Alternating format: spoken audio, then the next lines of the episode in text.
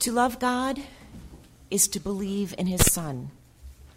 To believe is to receive the Holy Spirit. To receive the Holy Spirit is to be given the power to love. To abide in the Spirit is to share the love of Jesus and His Father. Our lectionary does not follow our national holidays, it follows the church year. But I think it's very fitting that on today, Mother's Day, we're going to be talking about love and family and meals.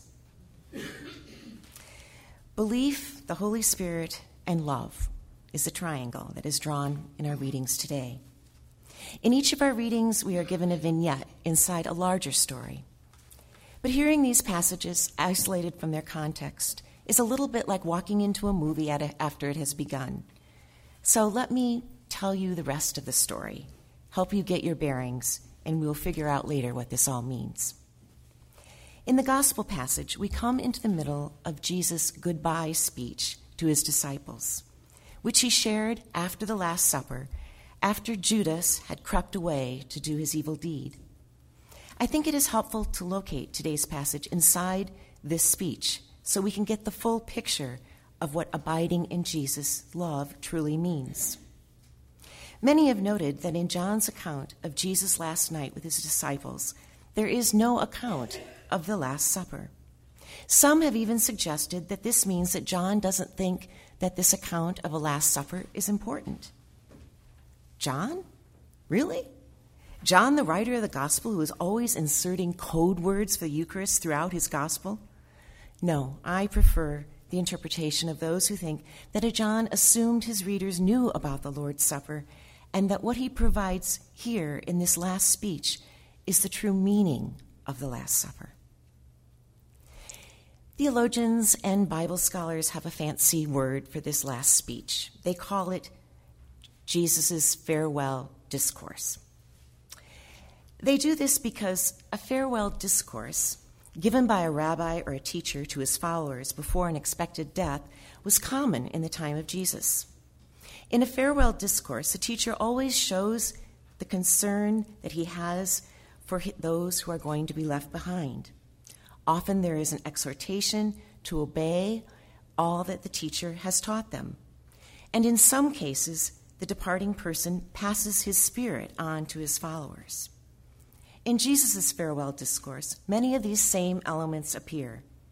Jesus has left the crowds aside and is now focusing attention and love upon those who have shared his life with him most intimately, his disciples. He recognizes that his hour of glorification, his hour of death, is upon him, and he knows that he must prepare his disciples for what is to come. It is important to note that he waits until after Judas has left to share his last words, for they are only for those that he knows truly love him. He encourages his disciples and comforts them.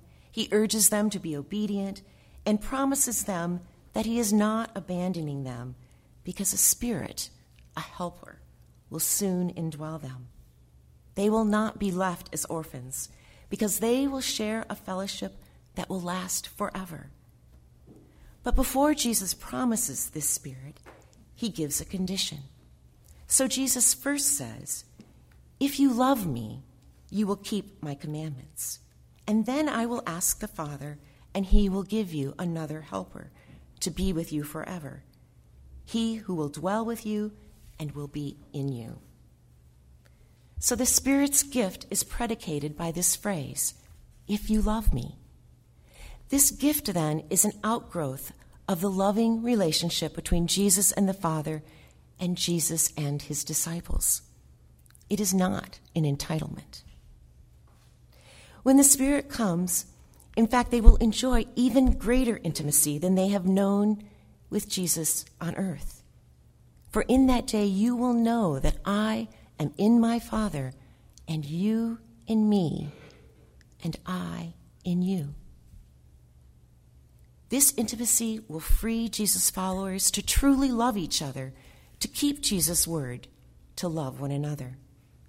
For if anyone loves me, he will keep my word, and my Father will love him, and we will come to him and we will make our home with him.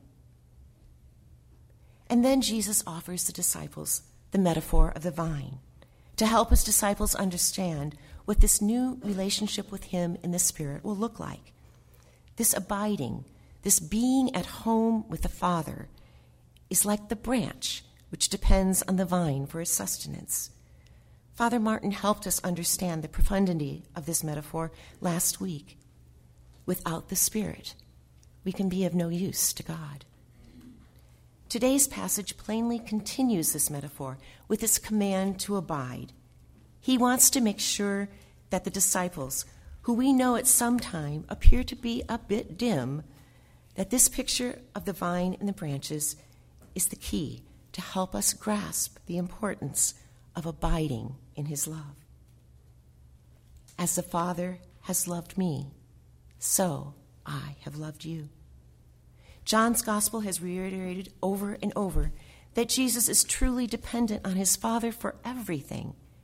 He declares that the Father has been the source of all the love he has shown during his earthly sojourn his love for the wounded, for the sick, for those damaged by sin, and for his disciples, his friends. Abide in my love. If you keep my commandments, you will abide in my love just as I have kept my Father's commandments and abide in his love. Jesus has opened up the possibility that some may neglect the wonderful gift of intimacy and love that he is promising in the coming of the Helper. One can only enjoy that intimacy when one abides in it. Abiding, believing, and obeying is what precedes loving one another. We can only grow and bear fruit if we live a life utterly dependent upon the Spirit's presence in our life. Jesus, Jesus likens this to his relationship to the Father, but he also likens it to friendship. This is my commandment that you love one another as I have loved you. Greater love has no one than this that someone lay down his life for his friends. You are my friends if you do what I command. No longer do I call you servants, but I have called you friends. For all that I have heard from my Father, I have made known to you. The relationship is no longer one of servant and master, but one of friend, because friends share intimate knowledge with each other, and Jesus is promising his disciples that intimate knowledge of love that he shares with his Father and friends lay down their life for each other. When these disciples witness the complete sacrifice that Jesus makes for them, even in that deepest moment of despair, perhaps then they also realized how much Jesus truly did love them. And what a privilege to be called a friend of God. Jesus' disciples knew that thus far only Abraham and Moses had been granted that title. And Jesus wants his disciples to experience joy. These things I have spoken to you that my joy may be in you and that your joy may be full. This fullest joy is a supernatural joy, the joy that is the gift of the Spirit. Joy is the fruit of abiding in his love, just as the fruit of the vine is wine that gladdens the heart. As promised, when Jesus went away on the day of his passion and came back again on the day of his resurrection, he went away again, finally, on Ascension Day to take his heavenly throne, so that as he promised, the Spirit does come. It is poured out in Jerusalem on Pentecost on the Jews, and later in Samaria on the Samaritans. With that outpouring comes power, power to speak the gospel in boldness.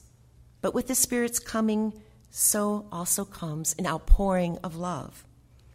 Love, indeed, is what characterized that early Christian community. We are told that these spirit filled followers of Jesus devoted themselves to fellowship, to the caring of each other, such that they shared all in common, sold their possessions, and gave to those in need.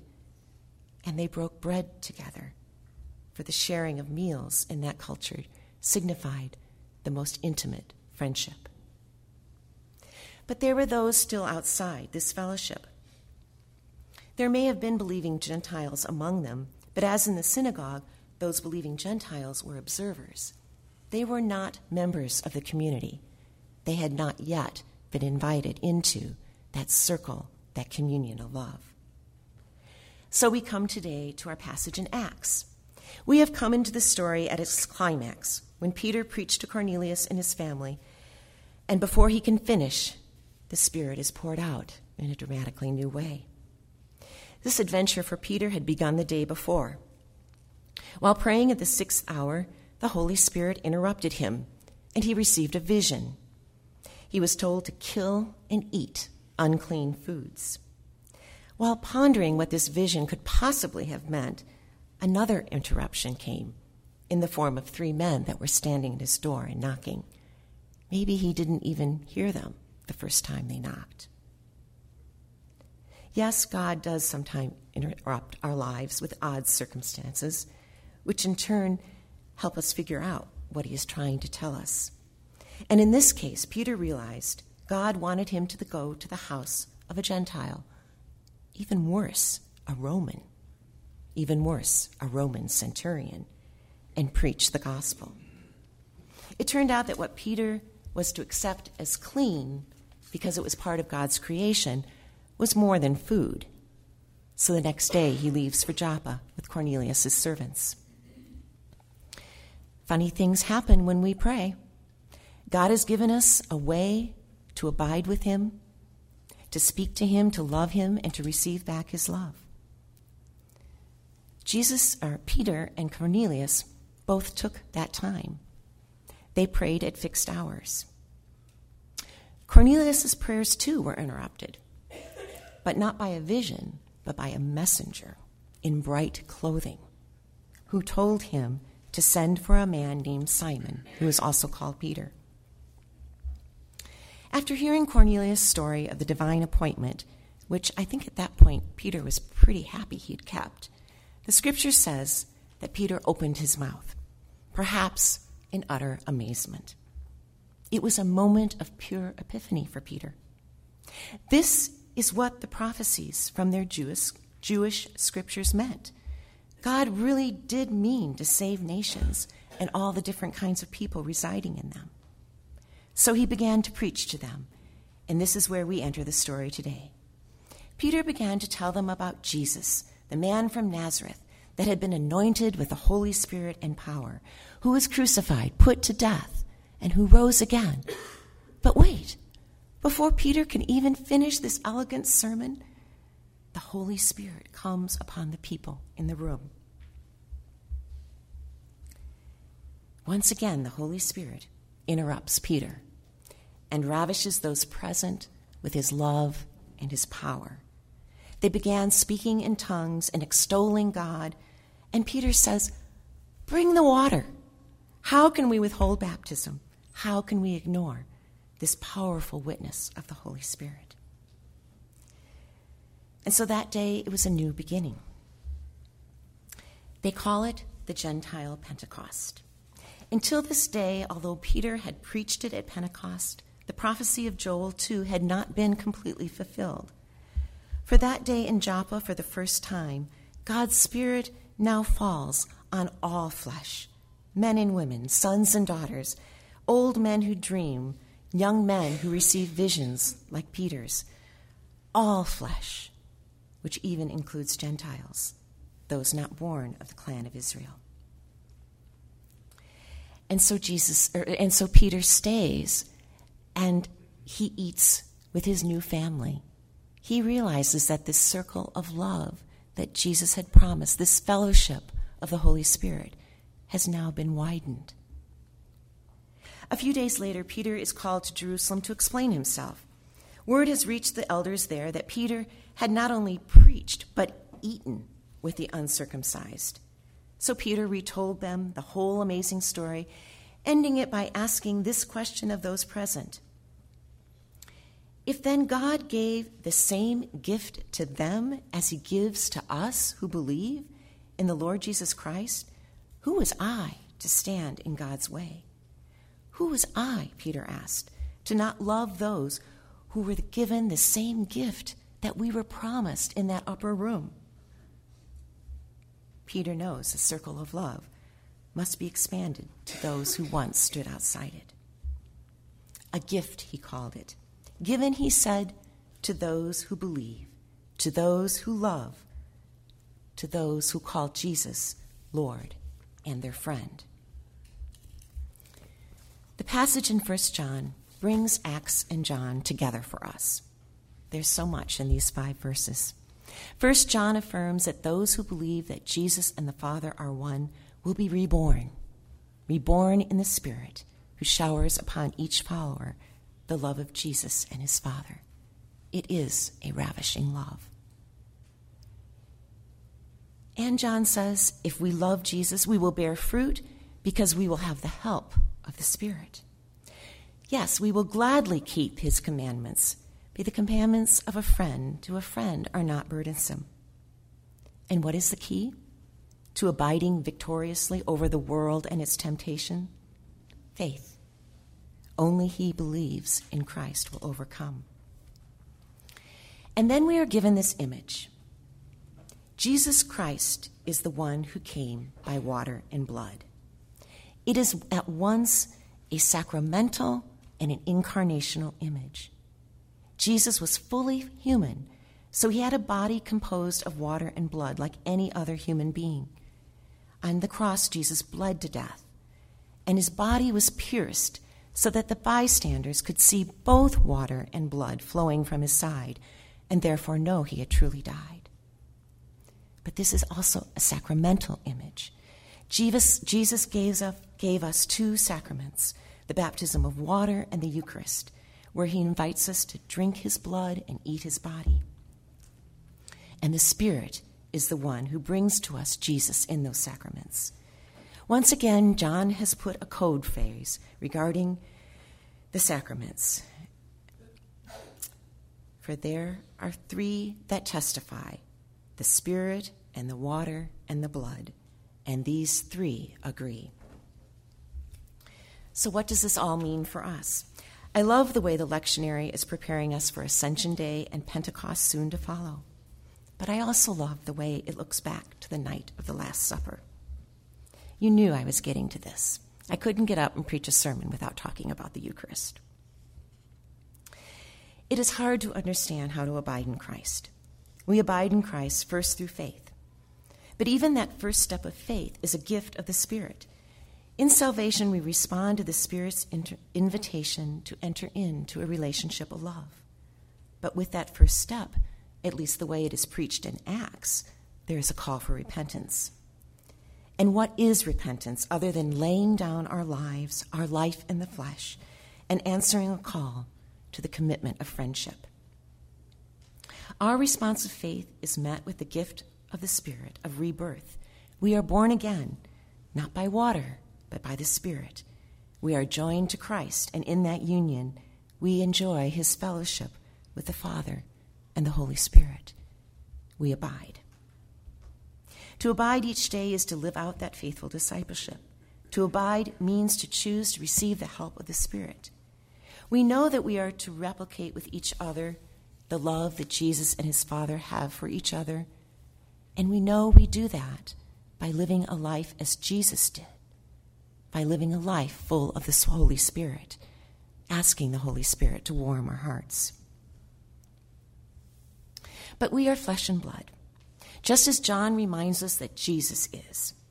So we have been given a meal, that most intimate sign of friendship with Jesus, a meal of fellowship, a meal where we abide with Jesus and with each other. Just as the Holy Spirit is the one who unites us to the love of Christ and the Father. The Spirit is the one who joins these communion elements, bread and wine, with the reality of feeding on Christ's flesh and blood.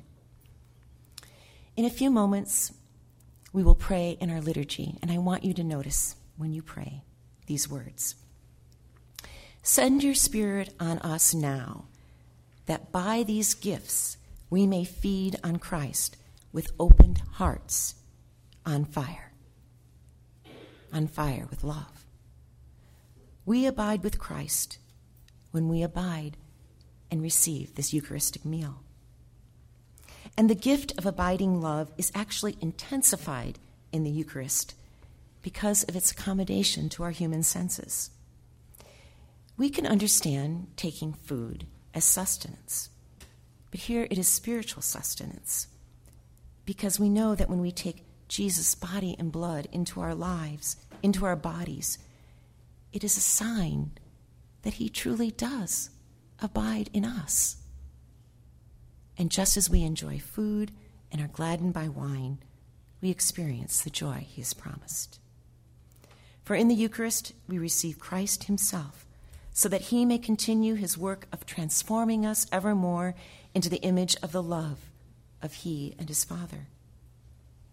In the Lord's Supper, that true abiding, that true communion between each of us, together and with Christ, takes place, so that spiritually strengthened and nourished, we can go out and love. In the name of the Father, the Son, and the Holy Spirit. Amen.